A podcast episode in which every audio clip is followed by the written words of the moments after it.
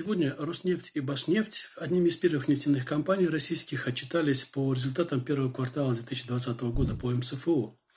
Башнефть показала падение чистой прибыли почти в 6 раз до почти 4 миллиардов рублей по сравнению с 23 миллиардами рублей чистой прибыли в первом квартале 2019 года. А Роснефть вовсе показала чистый убыток а, в размере 156 миллиардов рублей по сравнению с 131 миллиардом рублей чистой прибыли за первый квартал 2019 года. Правда, в своем релизе она этот чистый убыток назвала отрицательной прибылью, но, в общем, это дело, как говорится, формулировки. Но, тем не менее, значит, рынок э, достаточно сдержанно отреагировал на э, этот, эту отчетность. Более того, по состоянию на вот время записи этого ролика мы видим, что э, акции Роснефти даже растут на полтора процента.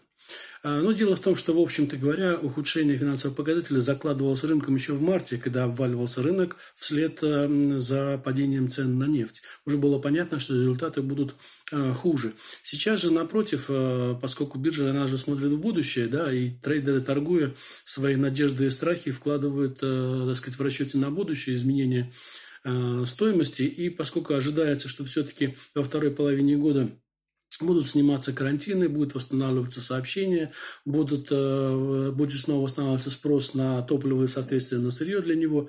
Значит, есть надежда, что все-таки показатели будут улучшаться, и э, спрос на нефть будет восстанавливаться, а вслед за ним и цены. Конечно, это будет медленно, но тем не менее, как бы катастроф пока никто э, никакой не видит, и это, в общем, находит отражение в котировках.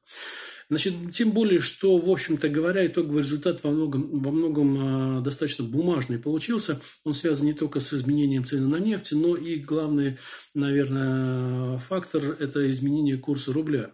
Курс национальной валюты очень, э, так сказать, реагирует очень сильно на, э, то есть на него очень сильно реагируют финансовые результаты компании, потому что нефть продается по большей части на экспорт за валюту.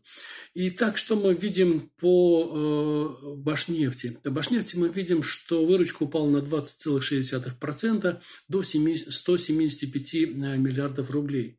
При этом затраты снизились гораздо меньше, они всего лишь на 3,6% э, снизились и составили 186,5 миллиардов рублей. То есть фактически компания получила операционный убыток.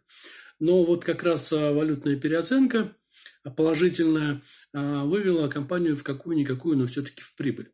Но с Роснефтью получилось как раз совершенно наоборот. У него выручка снизилась на 14,7% до 1 триллиона 732 миллиардов рублей.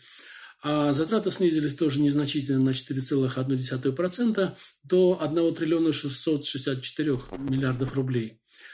А, но дело в том, что а, как раз э, курс рубля, он не только значит, отчасти скомпенсировал падение цен на нефть, но и принес еще компании значительный бумажный убыток из-за переоценки ее, его, ее долгов.